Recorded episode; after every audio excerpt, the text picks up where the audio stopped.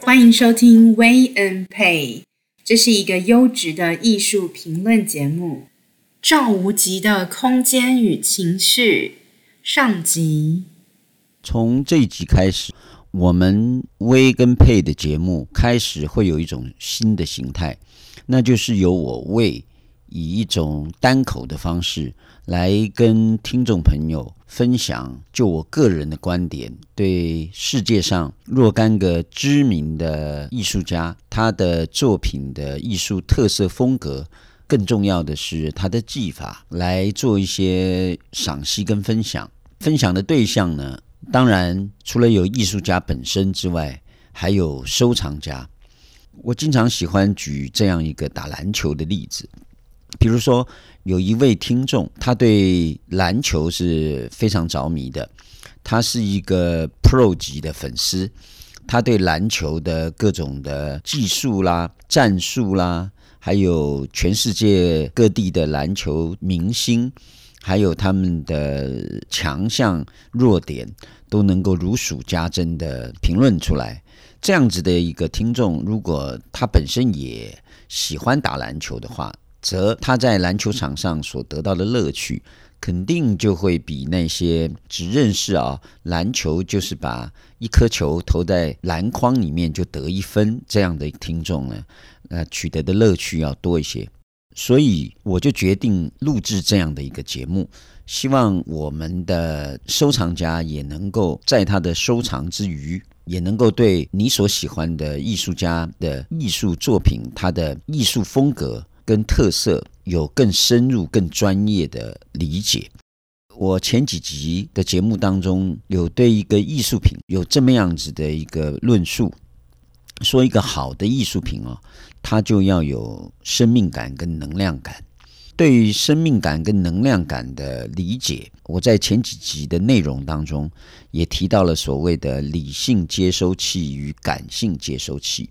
我们花了那么多的时间谈了理性接收器，也特别做了两集来诠释如何激活感性接收器。我们希望能够拿前几集所讲的这些学习。来去理解这些您所喜欢的艺术家的艺术风格特色，甚至他的技法的一些专业的认识。有了前几集的一些铺垫之后，如果我们有这样忠实的听众，他可以从第一集到第十一集都能够非常认真而有耐心地聆听我们的节目内容，甚至有反复聆听的这些听众的话。那么他在一般的艺术欣赏能力上面，可以说已经具备了某些专业的水准了。我们怎么样利用我们这些专业的审美能力，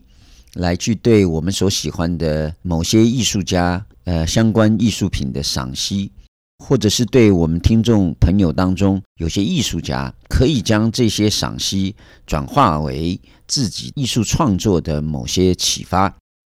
那么这将会是我们以下的这集节目主要的目的。我的这集节目主要是要谈赵无极老师的艺术风格以及技术。我会尽量的避免去谈赵无极老师的生平，他在世界艺术史上有多么举足轻重的位置，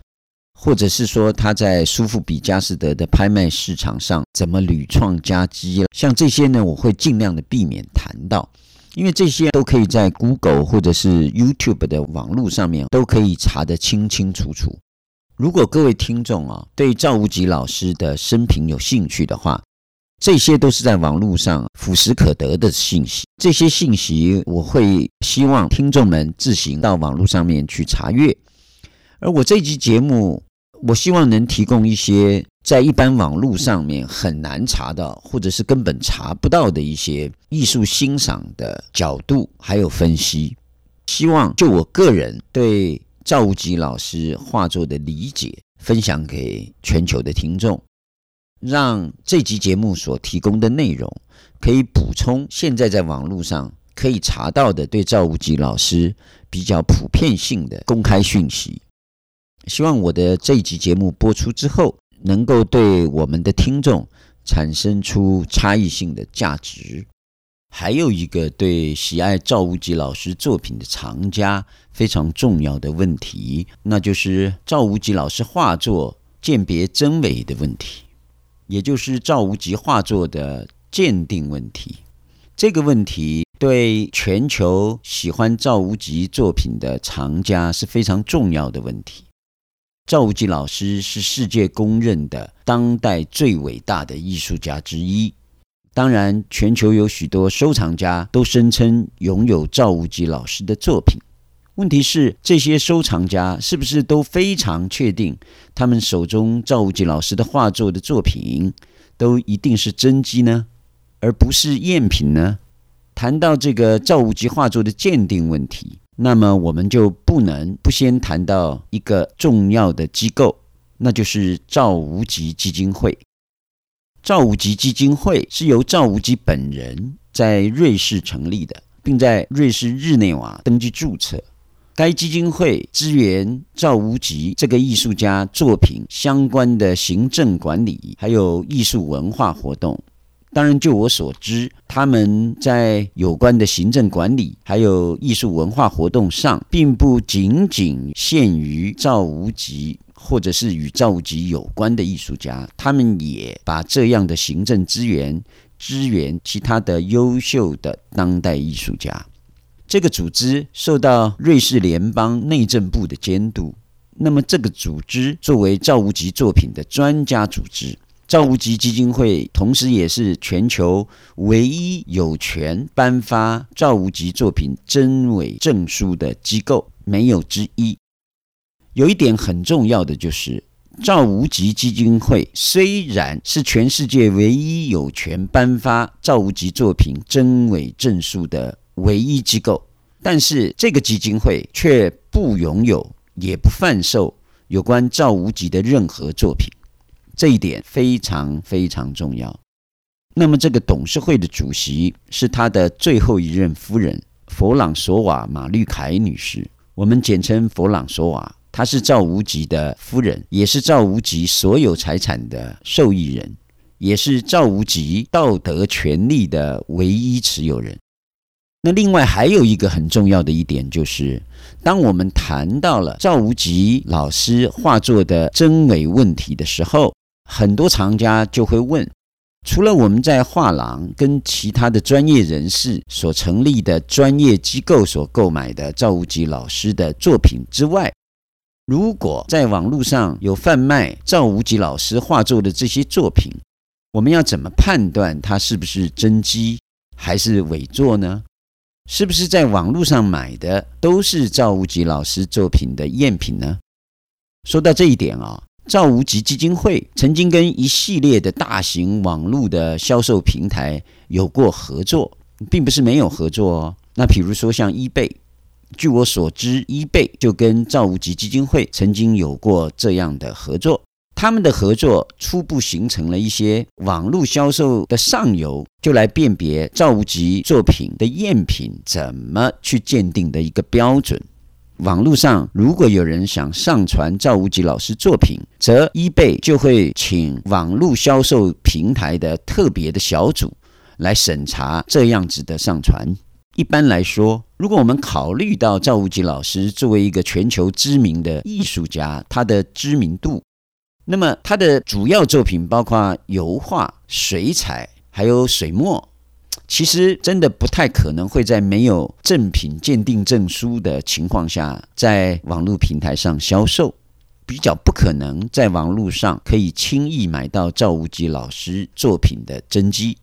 一般来说，我们想取得赵无极老师比较没有争议的真迹，还是会通过一些知名的行业销售公司，比如说某某知名画廊，而不会在网络上。同样的道理，如果一幅赵无极老师的作品在网络平台上销售的价格，竟然与赵无极老师的真品的真实的市场价格相去甚远。我跟全球的收藏家报告一下，事出无因必有妖。像这一类的赵无极老师的作品，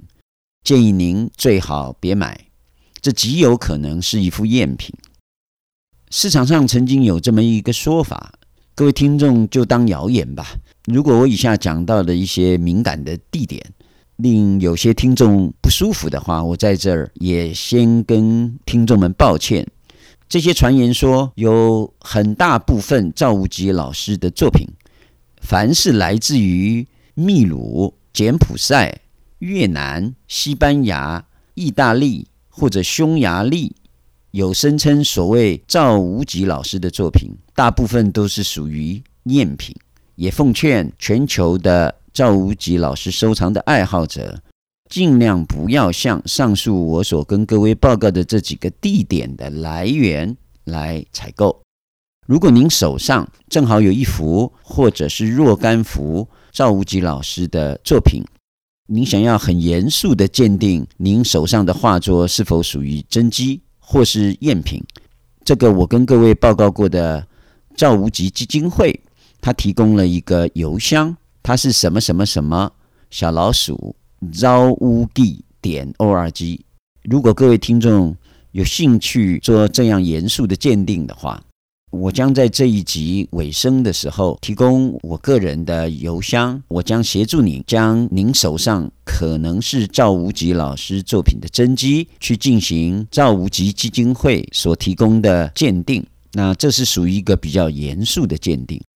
那如果说有一些藏家并不想这么劳师动众的去做这么严肃的一个鉴定，我想做一个比较粗略的鉴定。那当然，我也非常欢迎全球赵无极老师作品的收藏爱好者，您也可以跟我联络，我也会提供给您一些我个人的看法。话说回来，有些对赵无极画作有比较深入的研究朋友们。像我们这一类人都会有一个这样的疑问：赵无极老师的画作有这么好仿制吗？这么难判断出真伪吗？我们以下的内容就是要使听众能够具备有一定程度的专业能力，来初步判断赵无极老师画作的真伪问题。我希望能让您的鉴定能力更接近像我们这一类人的想法。这也是我录制这一集节目希望可能达到的目的之一。好，那我们现在就开始来透过尽可能的深入理解赵无极老师绘画当中极其富有辨识度的艺术特色以及其技法，还有他惯用的构图与色彩的思维形式，来建立我们对判断赵无极老师画作鉴别真伪问题的能力，使我们的能力有一定的强度。说到这一点。这就要从我一开始接触赵无极老师画作讲起了。其实我对赵无极老师诸多的作品当中，对我意义比较重要的是一幅他一九六三年所创作的，编号叫做一四一一六三油画作品。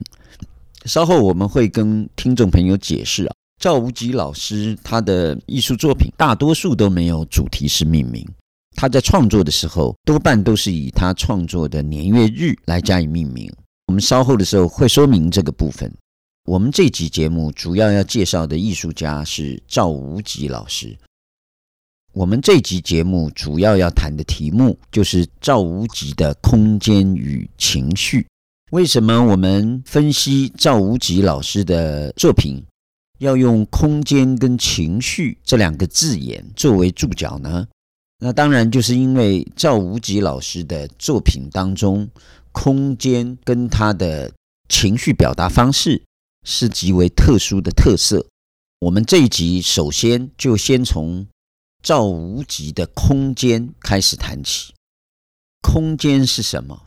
我指的是艺术上面所讲的空间是什么？我讲的空间并不是物理上面的空间，我讲的空间是视觉上面的空间。视觉上的空间是什么？超越视觉的空间又是什么？那因为我本身的创作风格起点是抽象表现主义，走抒情抽象的风格。我早期的风格是从模仿赵无极的风格开始的。那么我从哪里开始模仿赵无极的风格呢？我是被他一幅一九六三年所画的，编号一四一一六三的，就我刚才所提到的这个画作，它是用黄色、黑色、些许的白色所创造出来的一幅作品。这幅作品啊，最让我震撼的就是在那个作品当中所表现出来的那种紧致细密的笔触、匪夷所思的肌理，还有那个雄浑壮阔的空间感。有那种以咫尺之图能够写千里之景的那种磅礴气势。赵无极老师的空间是相当精彩值得谈的，非常的丰富。空间是什么？有一个知名的艺术评论家钟白华先生，他曾经说过这样的一句话：空间感的不同，这种不同是代表着一个不同的民族。一个不同的时代，还有一个不同的阶级，在不同的经济基础、不同的社会条件下，怀抱着对这世界还有对生活最深刻的体会。那我觉得这句话在诠释空间感的基础意义上面，给了我对赵无极老师这幅以咫尺之图写千里之景的磅礴气势的作品一个很好的理解的起点呢。我这么说，我很好奇，当赵无极老师在面对一张空白的画布的开始，他是怎么构建出像一四一一六三这幅作品这样子的构图的？我很感兴趣。我在开始学的时候啊，一直在思考这个问题。这幅作品当中，我可以看到中国水墨画的留白。那么，什么叫留白呢？这个留白并不是什么都没画，而是它的笔触很少，或者是说它的笔触没有这么细致。赵无极老师这幅画让我开始学习到了，我在一幅作品构图的时候。先要决定哪些部分我要铺成一些肌理，哪些部分不要有肌理。跟各位分享的就是构图。一些比较资深的画家，他在绘画的开始，也就是他的创意的起点，应该是在构图。而这个构图的要素有很多种方式，有的你可以用线条，有的可以用颜色。有的可以用肌理，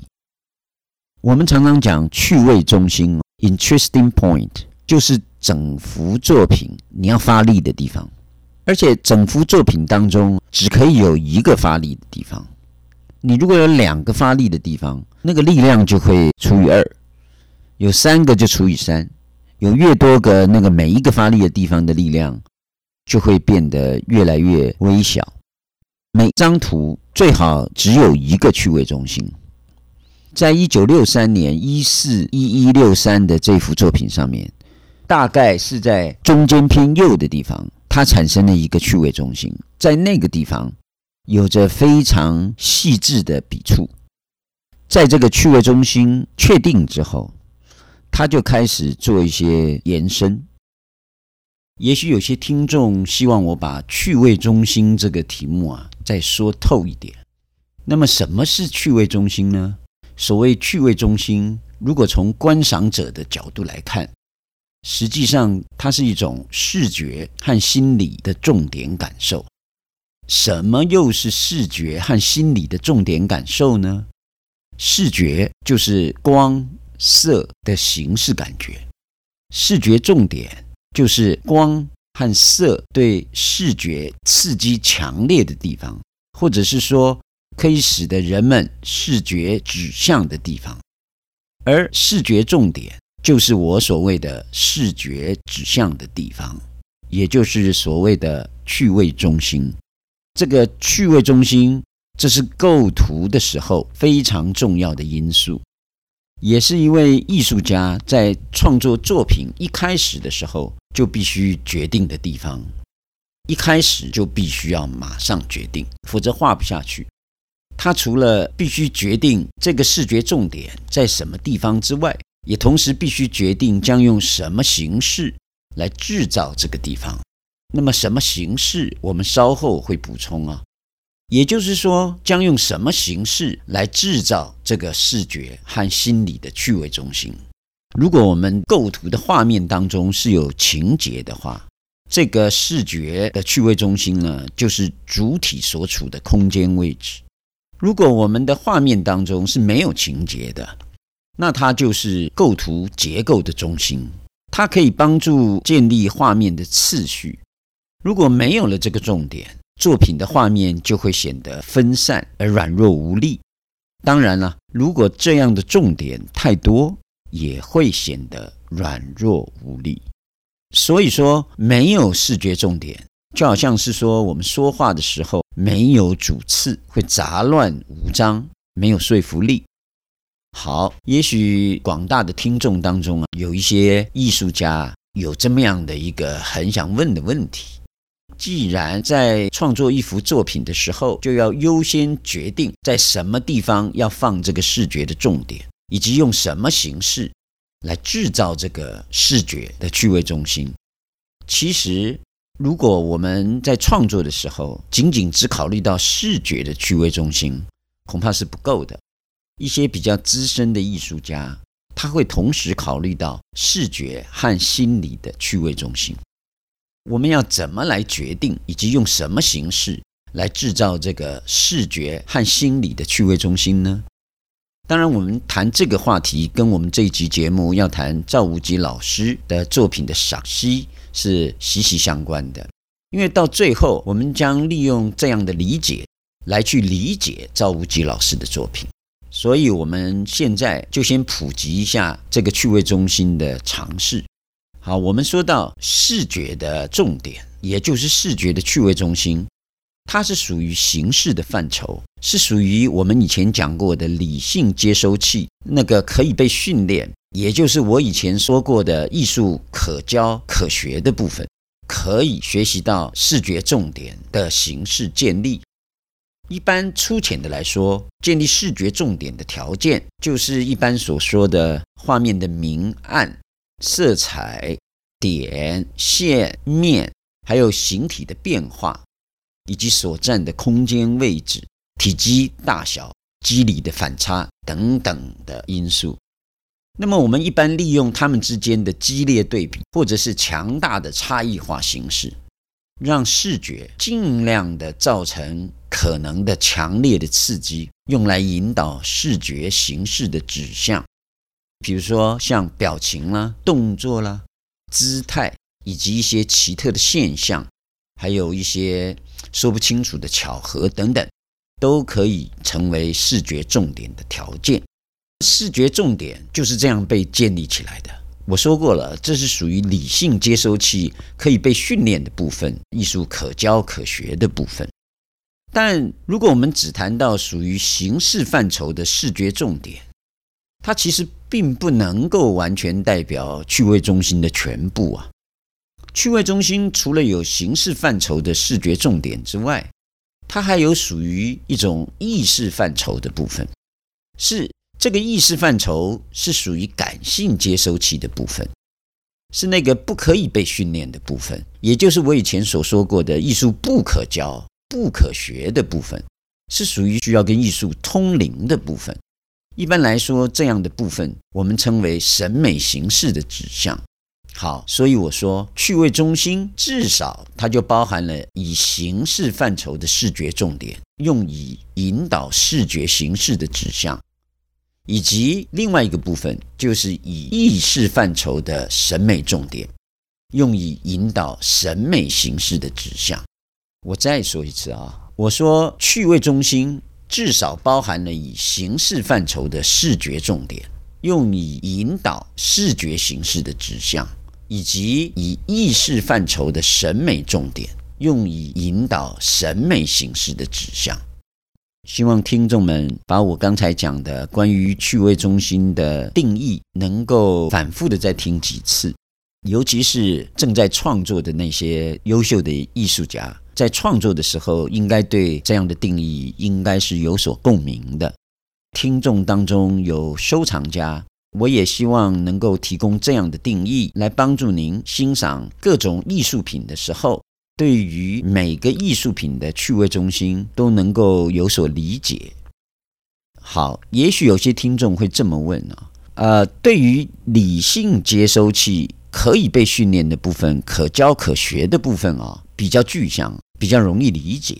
可是，呃，属于意识范畴的，需要感性接收器才能理解的那些不可被训练，也就是艺术不可教、不可学的这个部分，也就是您所说需要做艺术通灵的审美形式的指向的这一个部分，听起来相当的抽象，能不能够再补充一点啊？好，那么什么是以审美形式的指向呢？其实审美形式的指向啊，与作品的内容是息息相关的。比如说，当你在构建一幅作品的时候，你必须要赋予它内容。比如说，有些情节、事件、意蕴、氛围等等，都可以成为以审美形式为指向的趣味中心。那么，趣味其实是从主体出发的，是主体情趣关注的指向。啊，特别注意啊，我讲这个主体啊，说的笼统浅白一点啊，它指的是创作者在创作当时的情绪映射。这个情绪映射并没有什么有形的形式或者是具体的物质象征，它是一种精神象征，也就是这个情绪映射，它是一种精神状态。再说，趣味也是有强烈的个性的。如果我们在建立以情趣关注为指向的趣味中心的同时，一方面是在导引受众的审美注意力，另外一方面也是给作品增强以审美形式为指向的艺术内涵。呃，有些听众啊，听到我以上讲的这些，他们觉得好复杂呀，怎么这么复杂？决定趣味中心的位置，怎么就这么难呢？更别说决定趣味中心的位置之后，还要决定它的形式呢？怎么去制造这个形式啊？有听众就问：有没有什么公式可以决定这个趣味中心的位置呢？我们先来解决趣味中心的位置问题吧。好，这个问题我们先理解一下啊。为什么以理性接收器所形成的视觉重点，可以对作品的画面会有点睛的作用呢？可能有些听众在艺术创作上面有一些年头的资深艺术家，一定听过所谓九宫格定位法。这个九宫格定位法是有科学试验的依据的，说。人们在欣赏一幅作品的时候，总是习惯把眼睛的注意力会落在九宫格的四个交汇点上面。当我们把趣味中心放在这四个点附近的时候，好像更容易引起我们的注意，看起来也更容易顺眼一些。那么，我就把类似这样的看起来挺顺眼的视觉点，称为视觉的趣味敏感中心。有一些初学者用九宫格定位法来决定画面的趣味中心的位置，其实是一种挺有效的办法，非常好用。但是呢，我也常常讲啊，easy come, easy go，来的怎么容易，走的就怎么容易。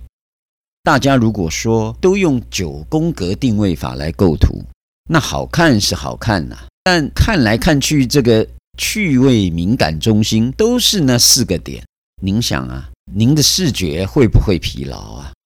看的会不会腻？会不会乏味呢？我就称一直遵守这个看似方便的九宫格定位法，就叫它做框框，就木框的框。所以有很多艺术家总是呢，希望能够在这个框框之外找方法。我简单的将我的创作经验分享给各位。以下有几个方法，还有要素，有利于我们在理解这个框框之后，然后要在框框之外寻找方法，要突破这个框框，有哪些办法？在这个节目当中，我不能够非常仔细的说，不过我可以大概的这么说。建议听众朋友考虑以下几个要素。第一个，你可以考虑色彩或者是肌理来构图，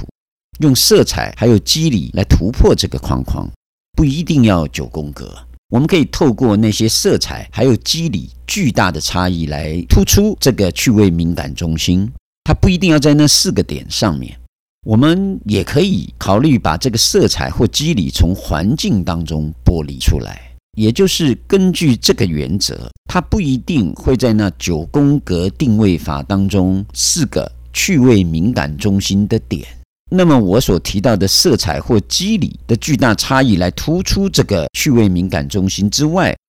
还有像我们可以用虚实的构图，用空间大小的构图，用光影层次的构图，用主客观动静的构图。用次序变异的构图等等等等，这些当然每一个名词背后都有非常多的内容。时间关系呢，我先把它举出来，先不细述这些内容。不过各位听众一听就知道，这个非常非常的复杂，在学习上面呢是可以学习的，可是非常的复杂。我常常说啊，有一句英文叫做 “too good to be true, too true to be good”。那么这句英文的意思就是太好了，以至于不真实；太真实了，以至于不好。你看起来很好的东西，它可能不接近事实；很接近事实的东西，它看起来就不这么好。好，那我们一直在讲究要遵守这个非常方便又好用的九宫格定位法，来寻找趣味中心的位置的时候，我们就叫它做框框。它虽然很乏味，但很好用。这个就叫做 too good to be true，太好用了，可是呢，乏味了。但是我们又一直嚷嚷的要突破，要在框框之外找方法。虽然这些方法都是呃我所说过的理性接收器可以被训练的部分，但是我们又需要花很长的时间去学习，又要花很大的毅力去刻苦的练习。不容易啊，所以我要说啊，要突破框框真是不容易啊。所以资深的艺术家应该都知道，尤其是资深的画家，每当你在创作到一定境界的时候啊，我们总是和怎么构图这个问题在较量，总是和怎么决定趣味中心的位置和形式这个问题在输赢啊。一个很有境界的画家。即便他很有境界，他还是会纠结在怎么把他即将要创作的作品当中的形式趣味和内容趣味和谐的统一起来，又紧接着把他们这些形式趣味和内容的矛盾把它对立开来。这个问题经常让很多资深的艺术家举棋不定。我想啊。赵无极老师也当然会遇到这样举棋不定、这样的纠结于对立与和谐、矛盾与统一当中。当赵老师解决了这些纠结之后，他把光源考虑进来，而能够进一步的确立了他在画作当中空间的实体性，让这些空间能够以光源让它实体的存在。然后再以多样交错的致密笔触，创造出各种匪夷所思的线条，触发了我们对于赵老师所创造的空间形象的种种臆测，更令我们感到他所创造的画面空间无穷无尽的扩张，并且愈发的深邃。讲到这里。我们这一集所谈的赵无极的空间与情绪当中的空间问题，我们算是谈开了。我们谈了赵老师作品当中的趣味中心的位置和形式。接下来，我们还要接着谈赵老师作品当中关于构图上还有哪些值得我们深入研究的部分呢？